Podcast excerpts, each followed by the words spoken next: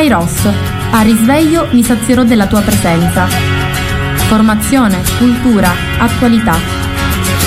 Lancia in alto la tua vita come una moneta e lasciala volare più su. La paura di cadere non potrà mai farti male se tu chiedi aiuto lassù e cadi poi piangi ma è già lì con te. E anche se poi non lo vedi sì lui è già lì perché non c'è fallimento. Se porti Dio dentro di te mi sono visto anch'io. Quando così eccomi qua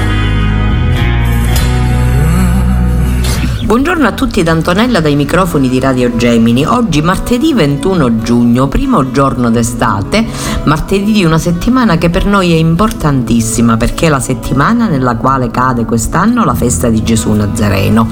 Già abbiamo iniziato ieri sera con le solenni celebrazioni, il carro fa già bella mostra di sé e ieri già c'è stata la prima manifestazione perché alle 19.30 ci siamo riuniti in Chiesa Madre per assistere alla celebrazione eucaristica e per avere anche la benedizione ai bambini e ai giovani animatori dell'oratorio Don Michele Martorana. È stato un momento molto bello e devo dire che veramente il Signore ci sta aiutando a vivere serenamente dopo due anni di pandemia questa bellissima festa che è tanto importante per i nostri due paesi di Cammarate e San Giovanni Gemini.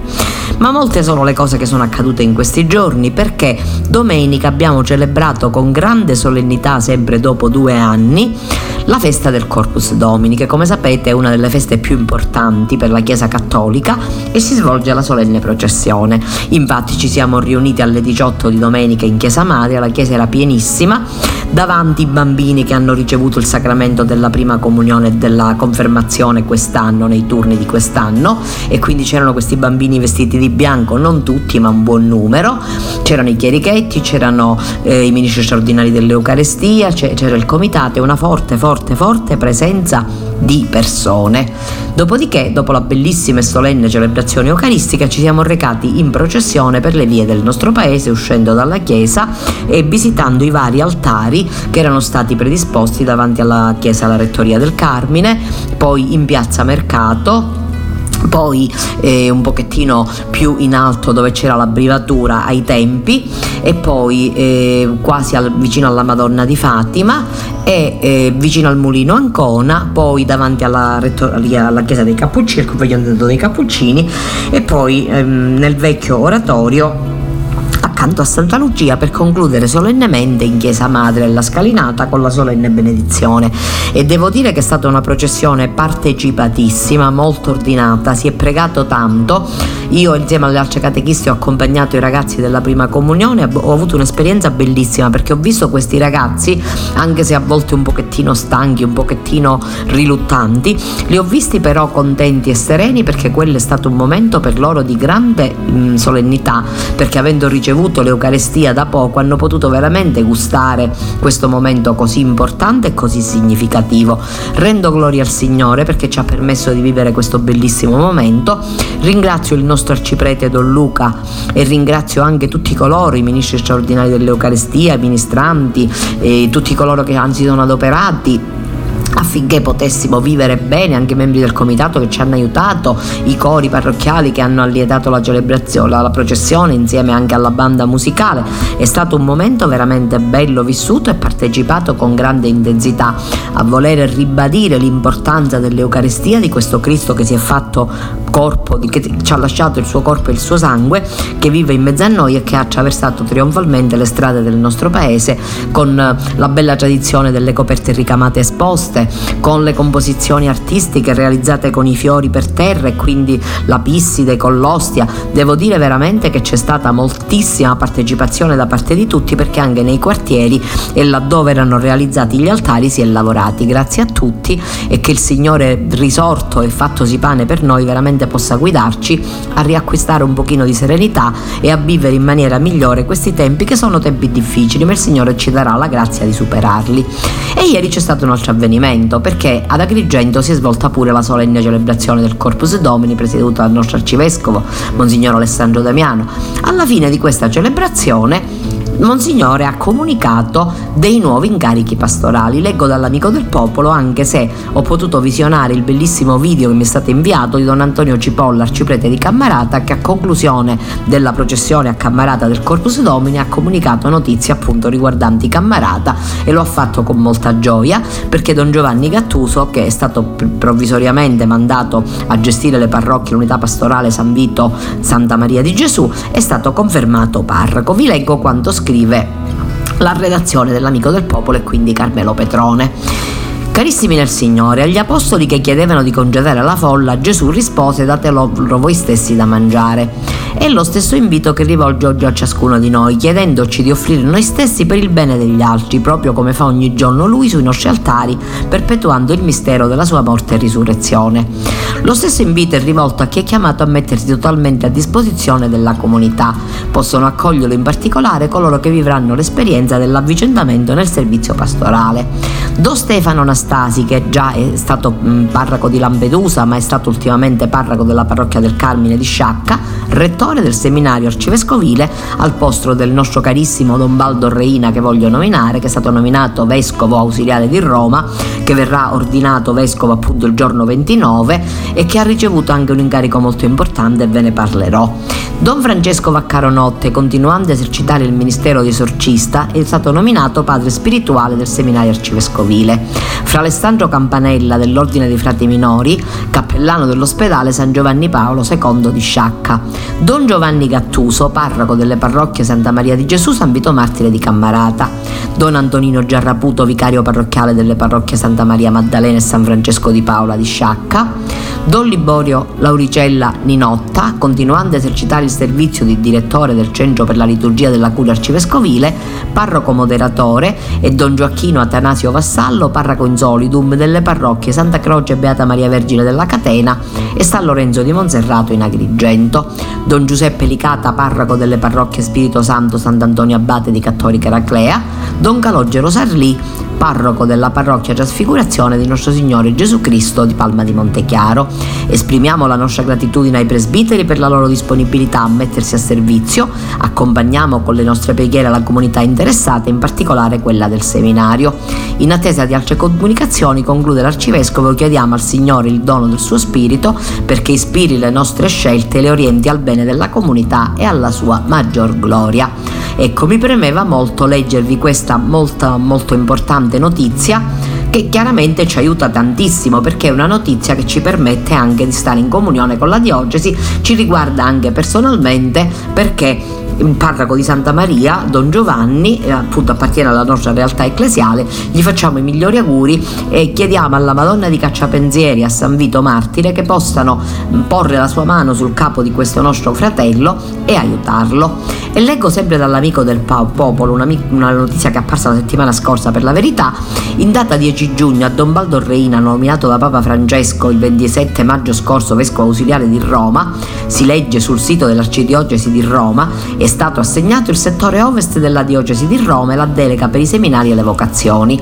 Come abbiamo detto, l'ordinazione episcopale avverrà mercoledì 29 giugno nella Basilica di San Giovanni in Laterano alle ore 17.30 e sarà celebrata dal cardinale vicario Angelo De Donatis.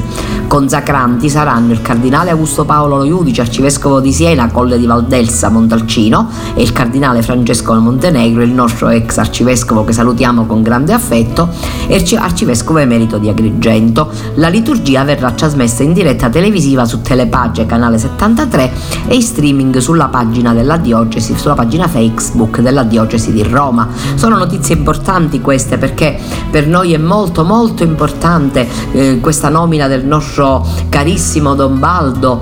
Ecco, mi piace tantissimo che ci, sia, mh, mm, che ci siano queste notizie che noi seguiamo con la preghiera. Don Baldo personalmente mi ha chiesto di eh, pregare per lui, di far pregare anche voi affinché ci possa essere questo momento così significativo di unione. So che molti si recheranno a Roma ed è una cosa molto bella, però voglio dire anche un'altra cosa, che quelli che non potremo recarci potremo seguire la diretta, ma nello stesso tempo potremo collegarci con la preghiera, perché la preghiera è una cosa importantissima. Ecco, io invito tutti a pregare in questo tempo, in questi giorni, per la nostra Chiesa locale per il nostro territorio, per tutto ciò che c'è di buono e che si sta svolgendo nei nostri territori, anche per il nostro arciprete, per l'arciprete di Cammarata, per tutti i sacerdoti che svolgono questo importante servizio, perché dobbiamo ricordarci che non siamo assolutamente persone monadi, non siamo persone isolate, ecco, la fede non è qualcosa che si può vivere da sola, si parla sempre della comunità ecclesiale.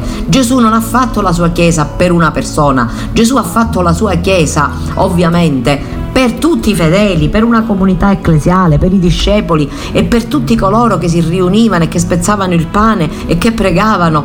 Allora questo senso di appartenenza alla comunità ecclesiale lo dobbiamo espletare sempre, lo dobbiamo avere sempre presenti, dobbiamo mm, interessarci a quello che succede nel mondo, nel nostro territorio, nella nostra diocesi, nel nostro paese, a Cammarata, ma non interessarci per curtigliare che non ci serve proprio, interessarci per far sì che ci possa essere anche comunione ecclesiale fra di noi, che possiamo pregare gli uni per gli altri, che si possa veramente eh, sentire questo, eh, questo, questo calore, questo calore dell'essere comunità ecclesiale che si riunisce attorno a una mensa e che prega l'unico vero Dio affinché ci possa aiutare, ci possa sostenere, possa darci veramente la gioia di vivere, la gioia di affrontare la nostra vita, qualunque essa sia, i nostri problemi, le nostre necessità. Mi ricordo montagne verdi e le corse di una bambina con l'amico mio più sincero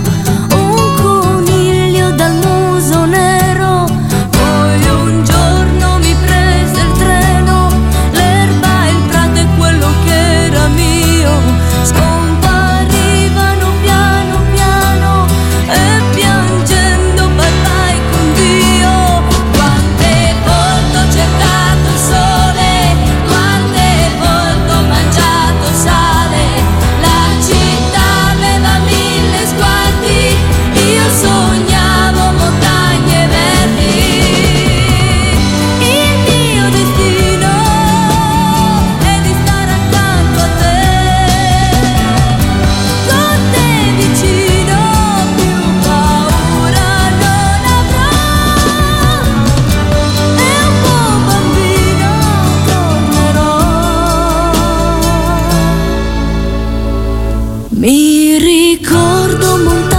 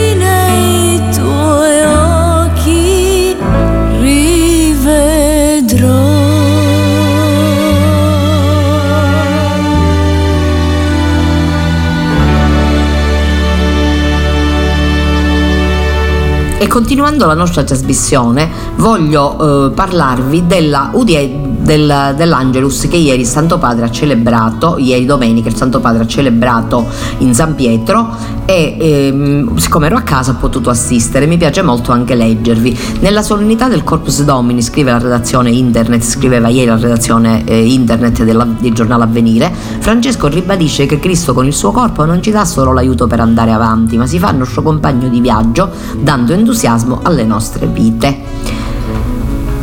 Mai confinare l'Eucaristia in una dimensione lontana dalla quotidianità. Papa Francesco, dalla finestra su piazza San Pietro, di fronte a numerosi fedeli venuti ad ascoltarlo per la preghiera mariana dell'Angelus, ricorda che nell'Eucaristia il Signore è presente e ci chiama a essere cittadini del cielo, ma tiene conto del cammino che dobbiamo affrontare in terra. Se ho poco pane nella borsa, spiega, lui lo sa e se ne preoccupa. Come riporta Vatican New, talvolta c'è il rischio di confinare l'Eucaristia in una dimensione vaga, magari luminosa e profumata d'incenso, ma lontana dalle scetttoie del quotidiano. In realtà il Signore prende a cuore tutti i nostri bisogni, a partire da quelli più elementari. Nell'Eucaristia infatti ognuno può fare esperienza dell'amorosa e concreta attenzione del Signore. La moltiplicazione dei pani e gli altri segni con i quali Gesù prefigura l'Eucaristia, osserva il Vescovo di Roma, non avvengono in maniera spettacolare, ma quasi riservatamente. Il pane aumenta passando di mano in mano. La nostra adorazione eucaristica trova la sua verifica quando ci prendiamo cura del prossimo, come fa Gesù. Attorno a noi c'è fame di cibo, ma anche di compagnia, di consolazione, di amicizia, di buon umore e di attenzione. C'è fame di essere evangelizzati. Questo troviamo nel pane eucaristico, l'attenzione di Cristo alle nostre necessità e l'invito a fare altrettanto verso chi ci è accanto. Bisogna mangiare e dare da mangiare. Chi riceve il corpo e il sangue di Cristo, prosegue il pontefice, non solo mangia, ma viene saziato. Abbiamo infatti bisogno di alimentarci, ma anche di sapere che il nutrimento ci venga dato per amore. Nel corpo e nel sangue di Cristo troviamo la sua presenza, la sua vita donata per ognuno di noi. Non ci dà solo l'aiuto per andare avanti, ma ci dà se stesso. Si fa nostro compagno di viaggio, ridan- ci dà il nostro compagno di viaggio, entra nelle nostre vicende, visita le nostre solitudini, ridando senso ed entusiasmo. Questo ci sazia quando il Signore dà senso alla nostra vita, alle nostre oscurità, ai nostri dubbi. Ma Lui vede il senso e questo sì ci sazia. Il senso che ci dà il Signore, questo ci dà quel di più che tutti cerchiamo, cioè la presenza del Signore, perché al calore della sua presenza la nostra vita cambia, senza di lui sarebbe davvero grigia. Al termine della preghiera Francesco ha ricordato le beatificazioni celebrate a Siviglia di 11 domenicani uccisi in odio alla fede durante la guerra civile spagnola del secolo scorso. Quindi si è soffermato sulle violenze in corso in Myanmar, facendo appello alla comunità internazionale perché la dignità umana e il diritto alla vita siano rispettati e ha invitato tutti a domandarsi quali sia l'impegno personale di solidarietà e comprensione verso il popolo ucraino. Il pensiero è andato anche all'ormai prossimo incontro mondiale delle famiglie che inizia domani Ringrazio i vescovi, i parroci e gli operatori della pastorale familiare che hanno convocato le famiglie a momenti di riflessione, di celebrazione e di festa. Ringrazio soprattutto gli sposi e le famiglie che daranno testimonianza dell'amore familiare come vocazione e via di santità. Buon incontro, ecco bellissimo questo Angelus del Papa che ci ha portato anche a questa riflessione molto molto importante su questo tema. E lunedì 20 è la data, simbolica in cui è stata celebrata la giornata del rifugiato. La corsa ostacoli di chi scappa da guerre e violenze. Leggo l'articolo di Daniela Fassini apparso proprio su Avvenire. Mai così tanto quest'anno il numero di rifugiati in tutto il mondo è più alto degli ultimi 50 anni. Sono quasi 100.000 le persone che hanno abbandonato il proprio paese in guerra o per la povertà e la carestia causate dai cambiamenti climatici o per violenze e discriminazioni. Milioni di disperati che hanno bisogno di tutto, ma soprattutto di accoglienza e integrazione per poter ripartire con una vita nuova, più umana e dignitosa. Le guerre, anche l'ultima in Ucraina con 6 milioni e mezzo di rifugiati altrettanti profughi interni, governi, i 34 conflitti in corso nel mondo, i disastri ambientali, la fame, la tratta e lo sfruttamento stanno, stanno costringendo sempre più persone e famiglie a lasciare la propria terra per chiedere protezione e asilo altrove. Questo sottolinea Monsignor Giancarlo Perego, presidente della Commissione Episcopale per le Migrazioni e Fondazione Migrantes. Puntando il dito contro la politica che di fronte a questo fenomeno epocale aggiunge continua a fare passi avanti ma anche molti passi indietro. Il presule accende i riflettori in particolare sui respingimenti e sui ritorni delle deportazioni, quelli di ucraini, russi e di migranti, per lo più asiatici, dall'Inghilterra e Ruanda, nonostante la condanna della Corte europea dei diritti umani. Se da un lato è apprezzabile la proposta europea che finalmente impegna ogni paese, seppure in forma diversa, diretta o volontaria, alla solidarietà nei confronti dei richiedenti asilo, e rifugiati, dall'altra non si può non denunciare il ritorno delle deportazioni, sottolinea, e l'aumento del numero dei morti nel Mediterraneo, sebbene siano diminuiti gli arrivi, la diversa attenzione prestata a richiedenti asilo e rifugiati di diversi paesi, i respingimenti in mare e in terra senza identificazione e tutela, la crescita di violenza nei campi profughi di Libia, Sud, Sudan, Jihad. L'auspicio, conclude, è che la giornata mondiale del rifugiato accenda i riflettori sull'imprescindibile esigenza dei diritti dei richiedenti asilo e dei rifugiati, senza i quali non si può immaginare un futuro e un mondo fraterno.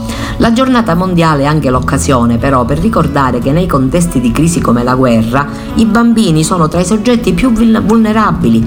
Dal 24 febbraio ad oggi sono più di 2 milioni i bambini e le bambine fuggite dall'Ucraina a causa della guerra e 3 milioni sono sfollati interni. Oltre a rischiare la vita sotto le bombe, il trauma del conflitto lascia segni profondi nella psiche dei più piccoli, che si vedono privati da un giorno all'altro dei loro diritti fondamentali, il diritto alla salute, alla cura, alla scuola, al gioco, a crescere in un ambiente sicuro, ricorda Terre des Hommes. Accogliere tutti i minori migranti e non soltanto quelli ucraini è l'appello che Save the Children fa all'Europa. Viaggi che durano mesi o anni, passando, spiega l'organizzazione, da uno stato all'altro, da invisibili attraverso montagne, boschi, lungo binari e superando confini violenti, macchiati di sangue, dove ragazzi e ragazze soli, a volte poco più che bambini, e famiglie con figli piccoli conoscono l'orrore delle percosse, dei cani aizzati contro, della morte dei compagni di viaggio, dentro e fuori l'Europa. Per Emergency la data del 20 giugno è una data simbolo che deve contribuire a far aprire una riflessione in particolare sul fatto che ad oggi esistono di fatto profughi di serie A e profughi di serie B. Abbiamo tutti gli strumenti per essere una società accogliente e lo stiamo dimostrando con chi scappa dall'Ucraina, afferma Rossella Miccio, presidente di Emergency. Però è anche molto importante che se sarebbe giusto che facessimo accettando con chi è in fuga nel resto del mondo, cominciando anche a scegliere politiche internazionali che mirino alla costruzione e al mantenimento della pace e non a quella dei conflitti armati. Intanto migliaia di immigrati, 5.000 per gli organizzatori, la metà per la questura, hanno preso parte sabato a Caserta al corteo predisposto in vista della giornata mondiale del rifugiato. Unica e forte la richiesta fatta alle istituzioni dai manifestanti, ovvero di fornire permessi di soggiorno ai tanti migranti come strumento di riconoscimento umano e lavorativo, in particolare i permessi di soggiorno per protezione speciale, per riconoscere il diritto di soggiorno a chi vive qui e per chi fugge da conflitti e povertà. Essere al fianco degli immigrati, ha detto il vescovo di Caserta Pietro Lagnese parlando ai manifestanti, significa agire per la pace, la giustizia, la libertà e i diritti della persona. Vi ringrazio per aver partecipato a questa mobilitazione. Una delegazione formata da stranieri e dallo stesso vescovo è stata quindi ricevuta al vicario del prefetto di Caserta Giuseppe Castaldo. Dalla prefettura è arrivato l'impegno a far avere entro una settimana ai rappresentanti delle associazioni un appuntamento per il Dipartimento Libertà Civili e Immigrazione. Ecco, mi è sembrato abbastanza importante perché il tema dell'immigrazione ci riguarda, ci riguarda molto da vicino, siamo tutti esseri umani, cioè non è possibile che noi continuiamo a ignorare che esistono queste situazioni. Come ci ha ricordato il Papa l'altro giorno, quindi domenica nel corso dell'Angelus, la migrazione non è solo quella più evidente, quella che ci sta facendo riflettere di più, è che è quella legata ai profughi dell'Ucraina, che sono bianchi, sono persone vicine a noi, sono cattolici ortodossi. No, ci sono tantissimi altri che sono migranti, tantissimi altri che hanno bisogno di aiuto. E Avvenire scrive a firma di Eraldo Affinati Quanti sono i rifugiati nel pianeta? Secondo l'Alto Commissario delle Nazioni Unite si tratta di 100 milioni di persone, gente costretta a fuggire dalla propria terra per sopravvivere a guerre, dittature, violenze e miseria, molti minorenni, tante donne con figli piccoli e individui feriti. Il rischio per tutti noi resta sempre quello di lasciarci ingannare dai grafici, dalle statistiche, perfino dalle testimonianze, un carico troppo pesante da recare sulle spalle. Si può avere l'impressione di non sopportare il peso stesso del nostro privilegio, con risultato di passare indifferenti di fronte all'oltraggio degli stessi principi di giustizia nei quali, almeno a parole, diciamo di credere. Se davvero vogliamo conquistare la dignità della specie a cui apparteniamo, dobbiamo conoscere realmente i perseguitati, un numero crescente di italiani lo sta facendo ed è la regione, dice l'Alto Commissario per i rifugiati, per cui anch'io non perdo la speranza nei confronti dei miei connazionali. Continuo a vedere tanti che in mezzo al mare dell'ignavia, della protervia e della maleducazione fanno un passo avanti, escono dal mucchio e prendono posizione, spesso affari spenti, nella dimensione quotidiana, senza che nessuno li consideri, compiendo gesti magari poco reclamizzati eppure significativi. Quante sono le famiglie che stanno accogliendo nelle loro case gli sfollati ucraini? Ammiro questa gente e la capisco. Forse dipende dal fatto che da quando nella mia vita ho deciso di andare verso gli immigrati, dentro di me ho sentito come una specie di scossa che mi ha cambiato come uomo, come docente e come educatore. Ricorderò sempre il giorno di tanti anni fa ormai, quando nell'ora di ricreazione mi, mi avvicinai a quei tre adolescenti dagli occhi a mandorla che stavano provando a giocare a basket all'interno dell'istituto professionale dove insegnavo lettere. Da dove venite ragazzi? Per primo mi rispose Mohamed, dall'Afghanistan. Siamo arrivati a piedi da Kabul a Venezia, aggiunse Noruzze, io distinto. Avete fatto il viaggio di Marco Polo, però all'incontrario. Chi era questo signore? Me lo chiese Afiz, un mercante, gli dissi, vidi i suoi occhi illuminarsi. Cominciai a parlare di letteratura, mi sembra di udire ancora le nostre voci. Ci siamo nascosti sotto le sospensioni di un tir in partenza da Patrasso per arrivare in Italia. Lo sapete che siete passati vicino all'isola di Zante dove nacque Ugo Foscolo? Chi era professore? Uno dei più grandi scrittori italiani. Ci può recitare una sua poesia? Un D. Sì, oh, non andrò sempre fuggendo di gente in gente, proprio come noi. Sì, infatti morì da esule a Londra. Non era più soltanto scuola, Pareva di essere stati sempre insieme, esseri umani di questo mondo, legati da catene invisibili a occhio nudo. Ciò che accade a te riguarda anche me. Se tu stai male, io non posso stare bene. Da quel momento ho conosciuto decine e decine di rifugiati, ai quali insegniamo la lingua italiana nel tentativo di ricomporre le fratture interiori della loro esistenza. Quando li penso mi vengono in mente Abdi Somalo mentre mi si scopre la maglietta per mostrarmi la cicatrice del proiettile sullo stomaco, Solomon, eritreo, falegname dal sorriso sbagliante, Dante, il quale trattiene a stento l'ansia per la sorte della moglie e dei figli rimasti in patria. Seyed, iraniano sordomuto dalla nascita, che siamo riusciti a fare leggere e scrivere persino durante il lockdown. Blessing, nigeriana col bambino accanto il cui padre resta avvolto nel mistero, i giovani siriani seri e compiti, sudanesi riservati e quieti, tutti lanciati verso il futuro incerto e precario, pronti a partire ancora, neanche fossero uccelli di passo, verso la Francia, la Germania, l'Inghilterra. Alcuni mandano messaggi su WhatsApp da Parigi, Stoccarda. Grazie tua scuola, scrivono svelti, indimenticabili, resteranno sempre dentro di noi.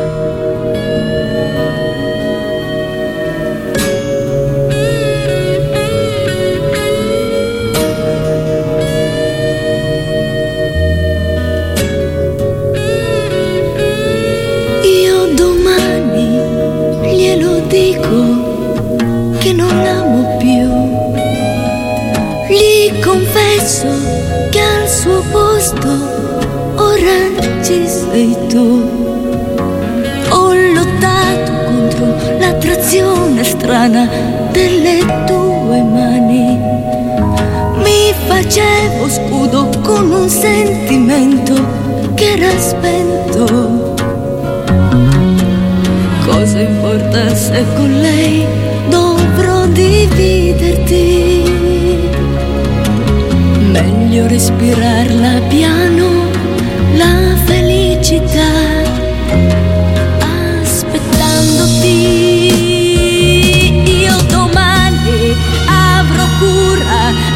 pensieri tuoi. Sarò donna oppure solo amica come tu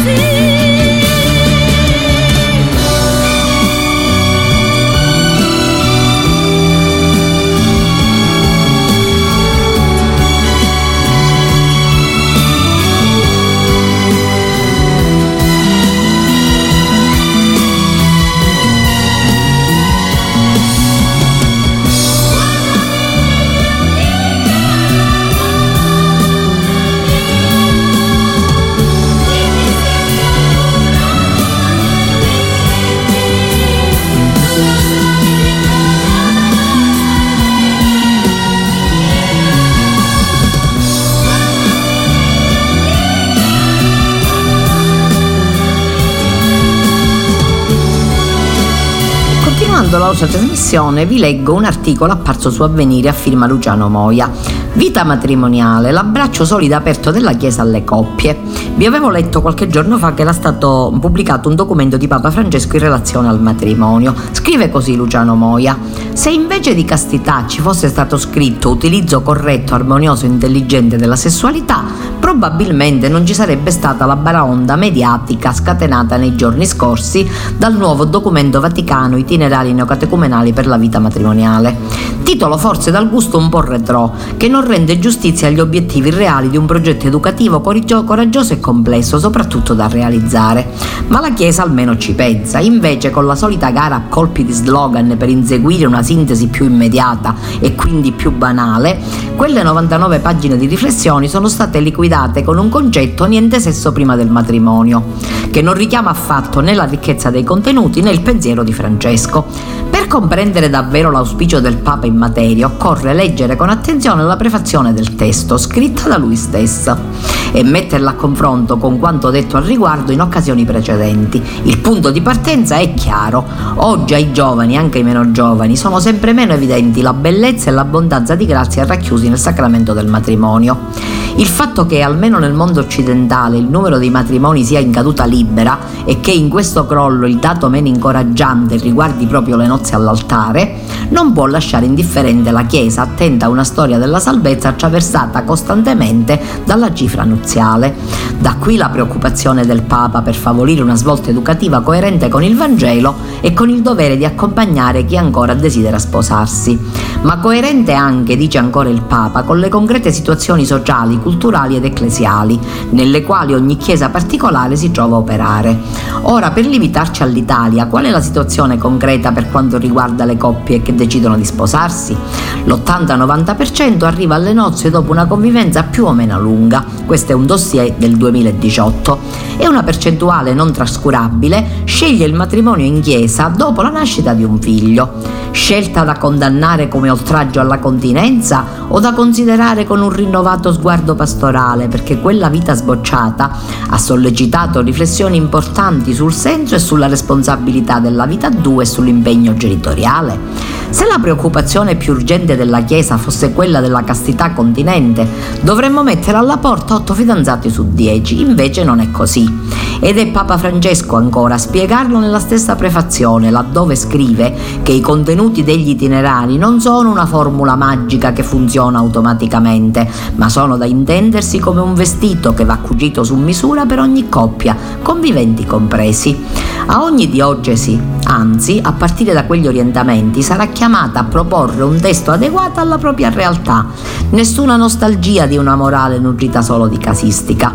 Parlando il 13 maggio scorso ai teologi morali, Papa Francesco ha condannato questo approccio, ricordando, come dice la lettera agli ebrei, che il cristiano non può tornare indietro e che pretendere di stabilire fino a qui si può, fino a qui non si può, è un esercizio superato dalla storia. Ecco perché certa sintesi del documento pontificio che rimbalza da giorni su media e social non solo è riduttiva al limite del ridicolo, ma è anche lontana anni luce dal pensiero ricco di sensibilità e di misericordia di un Papa che nell'Amoris Letizia a cui è dedicato quest'anno speciale della famiglia che culminerà tra pochi giorni nel decimo incontro mondiale ci mette in, guida, in guardia dal credere che tutto sia bianco o nero perché con questo approccio inattuale e giudicante importante, chiudiamo la via della grazia e scoraggiamo percorsi di santificazione che danno gloria a Dio.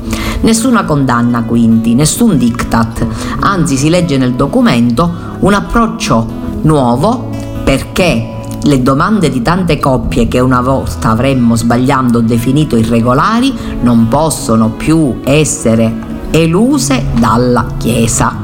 E voglio leggervi anche un altro articolo molto interessante che mi è piaciuto molto a firma di Luciano Moia, che dice così: Matrimonio alla svolta di Francesco. Matrimoni che non vengono celebrati perché i giovani sembrano sempre più lontani dall'idea del patto per sempre, soprattutto quello religioso e sempre più spesso preferiscono la convivenza. Matrimoni che durano sempre meno, matrimoni la cui validità sacramentale rappresenta un serio problema. Sono le sfide urgenti e drammatiche che la Chiesa intende affrontare in quest'anno dedicata ad Amoris Letizia e in vista dell'incontro mondiale delle famiglie che si apre appunto questa settimana e in tante diocesi. Nasce con questo obiettivo il documento itinerario catecumenico fenomenale per la vita matrimoniale, un testo che dà seguito a un'indicazione ripetutamente espressa da Papa Francesco nel suo magistero, ossia la necessità di un nuovo catecumenato che includa tutte le tappe del cammino sacramentale, i tempi della preparazione al matrimonio, della sua celebrazione e degli anni successivi, soprattutto quando gli sposi potrebbero attraversare crisi e momenti di scoraggiamento.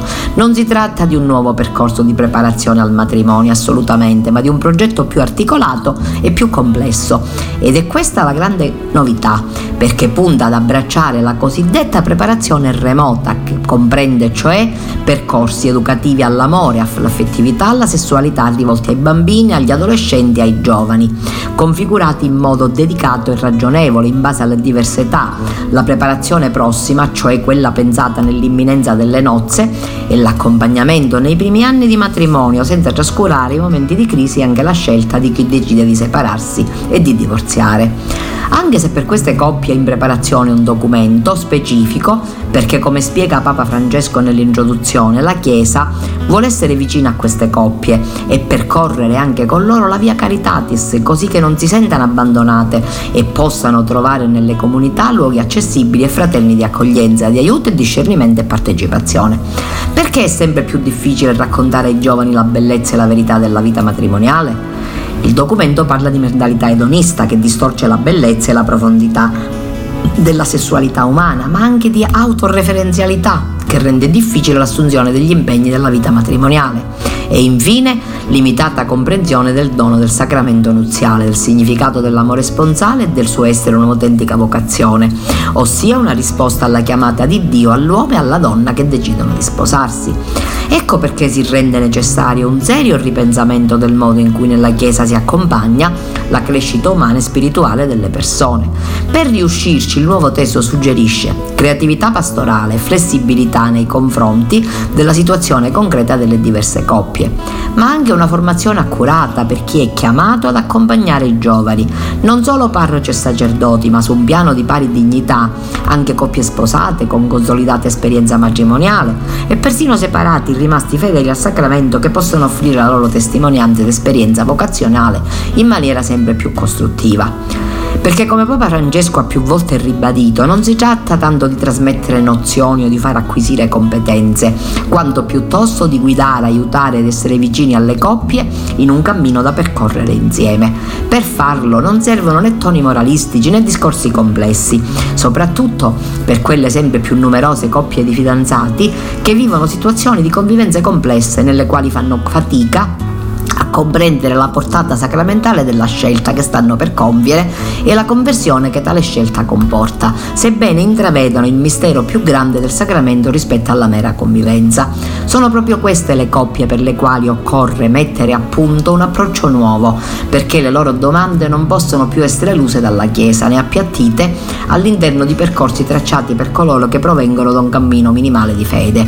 Piuttosto richiedono forme di accompagnamento personalizzate o in piccoli gruppi, orientate a una maturazione personale di coppia verso il matrimonio cristiano. E anche questa è una sfida tutt'altro che agevole.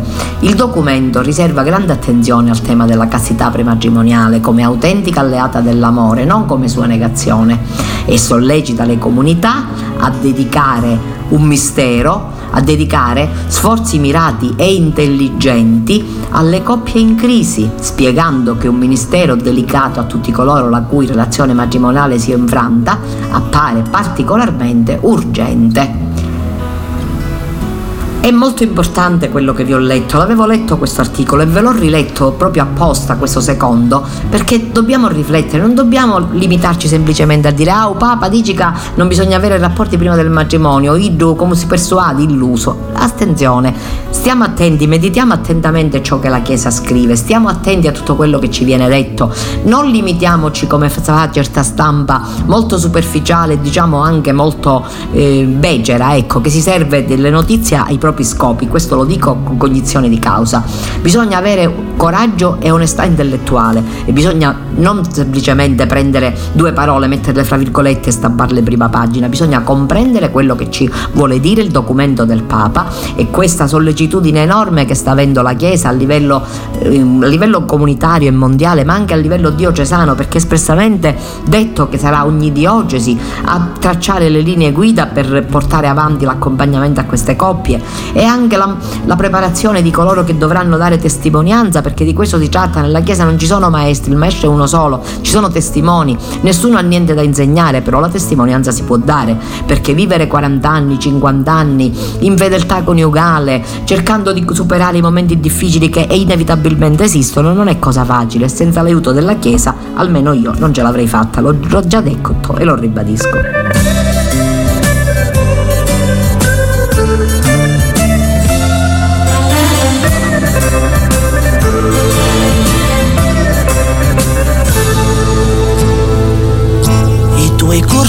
Capelli come sono cambiati. No, non mi dire chi li ha carezzati. Fossi un pittore, brucerei il tuo ritratto, ma sono solo un amante distratto. Io non posso ballare, non voglio, mi lasciasti solo col mio orgoglio, la mia anima in un labirinto ho spento il fuoco con le mani. Ma come vuoi che io ti dica rimani se ti sfiora eppure siamo lontani? Più ci penso più mi viene voglia di lei, anche se nella mia mente diversa tu sei.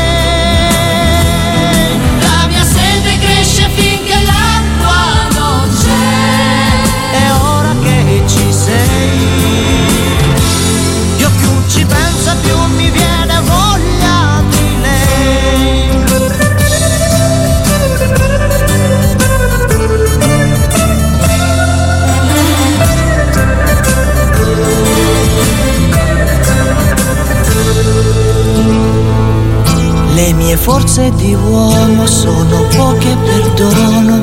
Io mi avvicino e riscopro il tuo seno e il tuo profumo come un dolce veleno. Spezza il ricordo di pure emozioni. Lei aveva una paura dolce, il tuo sguardo taglia come una falce. Io di te subisco la presenza, ma di lei non posso fare senza. Sono qui con del mio cuore consumo, come lei non mi amerà nessuno. Più ci penso, più mi viene voglia di lei, anche se nella mia mia mente più bella tu sei.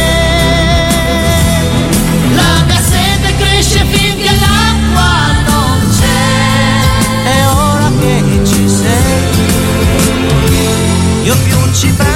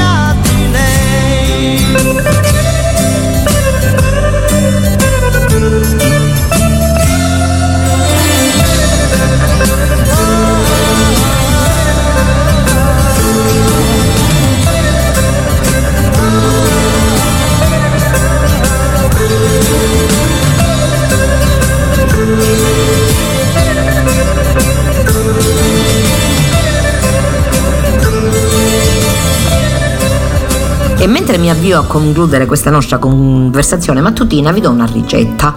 Una ricetta molto semplice perché si tratta di un rotolo dolce da fare con due uova, 100 g di farina, 100 g di zucchero e se volete una scorzetta di limone grattugiata. Battete per bene le uova, aggiungete lo zucchero e la farina, formate un, compas- un composto che poi stenderete su un foglio di carta forno messo sul piano, su- sulla piastra del forno, infornerete per circa 15 minuti a 160 gradi in modo che questo, ro- questo, questo rettangolo, chiamiamolo così, sia leggermente colorato ma non eccessivamente. Dopodiché sformate questo rotolo su, un, un- su uno strofinaccio da cucina bagnato e, mm, con dello zucchero, arrotolatelo su se stesso, poi lo srotolate e potete riempirlo o di Nutella e arrotolate strettamente, poi fate, mm, mettete in frigo magari o lasciate fuori dal frigo e cospargete di zucchero a velo.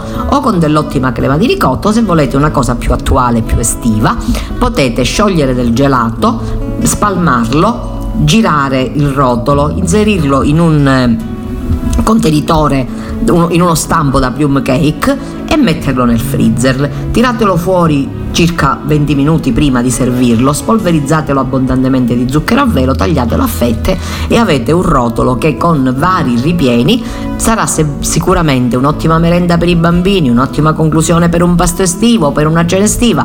Potrete farle largo uso con poco dispendio economico e anche con poca fatica. E detto questo, nel salutarvi vi do appuntamento a venerdì dai nostri microfoni. Vi invito a vivere con grande imp- impegno, con grande sollecitudine questa nostra settimana meravigliosa che ci porta alla festa di Gesù Nazareno, oggi pomeriggio sarà celebrata la giornata del malato. Infatti alle 18 ci sarà l'incontro, alle 17 ci sarà l'omaggio degli ammalati al simulacro di Gesù Nazareno con l'assistenza tecnologica dei componenti del comitato e dell'amministrazione eh, del- e amministrazione del rito della unzione degli infermi. Sarà un momento molto importante perché Gesù crocifisso che ha vinto la morte proprio dalla croce aiuterà tantissimo questi nostri fratelli. Dopodiché alle 18.30 ci sarà la colongina della misericordia, alle 19.30 la Santa Messa, mentre mercoledì ci sarà una giornata molto importante perché si vivrà la benedizione degli animali domestici, alle 18 ci sarà il raduno presso la rettoria del Carmine, ci sarà il corteo degli animali all'omaggio al carro di Gesù Nazareno e poi eh, alle 19 un breve intervento sulla tutela degli animali e la benedizione esterna, ovviamente ai quattro canti di tutti gli animali, sono invitati anche i cavalli, ci diceva Don Luca. Giovedì sarà un- una giornata molto interessante perché nella notte fra mercoledì e giovedì ci sarà la processione che inizierà alle 2.30 con il raduno, eh, la preghiera, l'affidamento a Maria di Cacciapensieri presso la chiesa di Santa Maria. Quindi inizierà già il pellegrinaggio da Santa Maria, ai quattro canti intorno alle 4 ci sarà la benedizione del fuoco e l'accensione delle fiaccole e poi si proseguirà fino alla- a- al, al pozzo di Gesù Nazareno dove si arriverà intorno alle 5 ci sarà la la veglia e l'adorazione al pozzo di Gesù Nazareno della Croce. Poi ci sarà la Santa Messa alle 19.30 e alle 21 c'è un evento molto importante perché verrà presentato un libro, La festa di Gesù Nazareno, una tradizione sempre viva nel cuore dei fedeli, che è stato realizzato da un gruppo di cui anche io mi onoro di fare parte, insieme alla Irene Catarella, al professore Pino Lamagra, a Dorotea Scavetto, a Vincenzo Scrudato, a Vito Manetta che ha avuto l'idea di questo libro, ve ne parlerò più dettagliatamente nella trasmissione di venerdì dopo che questo libro verrà eh, presentato. È un lavoro che abbiamo portato avanti a partire dal 2017 che ci ha impegnato molto anche se siamo stati fermati dalla pandemia. Abbiamo realizzato molte interviste, abbiamo raccolto molte fotografie. Ringraziamo con affetto e lo farò venerdì anche se lo farò giovedì sera all'atto della presentazione del libro molti cari fratelli e sorelle della nostra comunità che non ci sono più, che sono in cielo e che ci hanno dato un contributo molto importante e molto significativo. Ecco, io invito chiunque potesse a venire a questa presentazione che avrà luogo nel salone della Chiesa Madre che sarà molto importante perché parlerà di cose vissute concretamente dalla nostra comunità. Detto questo, vi saluto, vi ringrazio per l'attenzione, vi invito a seguire la nostra radio, vi invito a seguire Melina Alessi che ci diletta con le sue belle trasmissioni ogni mercoledì mattina. Vi do appuntamento a venerdì dai nostri microfoni. Grazie a tutti, una buona giornata e un invito che ci ha fatto il Santo Padre domenica. Cosa faccio io per la pace in Ucraina? Ci ha chiesto il Papa. Posso pregare, questo lo posso fare, allora che si faccia. Se posso fare altre cose, se posso aiutare economicamente, se posso dare ospitalità ai rifugiati ucraini, a tutti gli altri rifugiati, perché questa è la cosa importante, lo posso fare. La cosa più importante è che io da cristiano preghi sempre per la pace e per l'accoglienza. Grazie a tutti, una buona giornata e una buona settimana da Antonella da Radio Gemini. Kairos, a risveglio mi sazierò della tua presenza. Formazione, cultura, attualità. Lancia in alto la tua vita come una moneta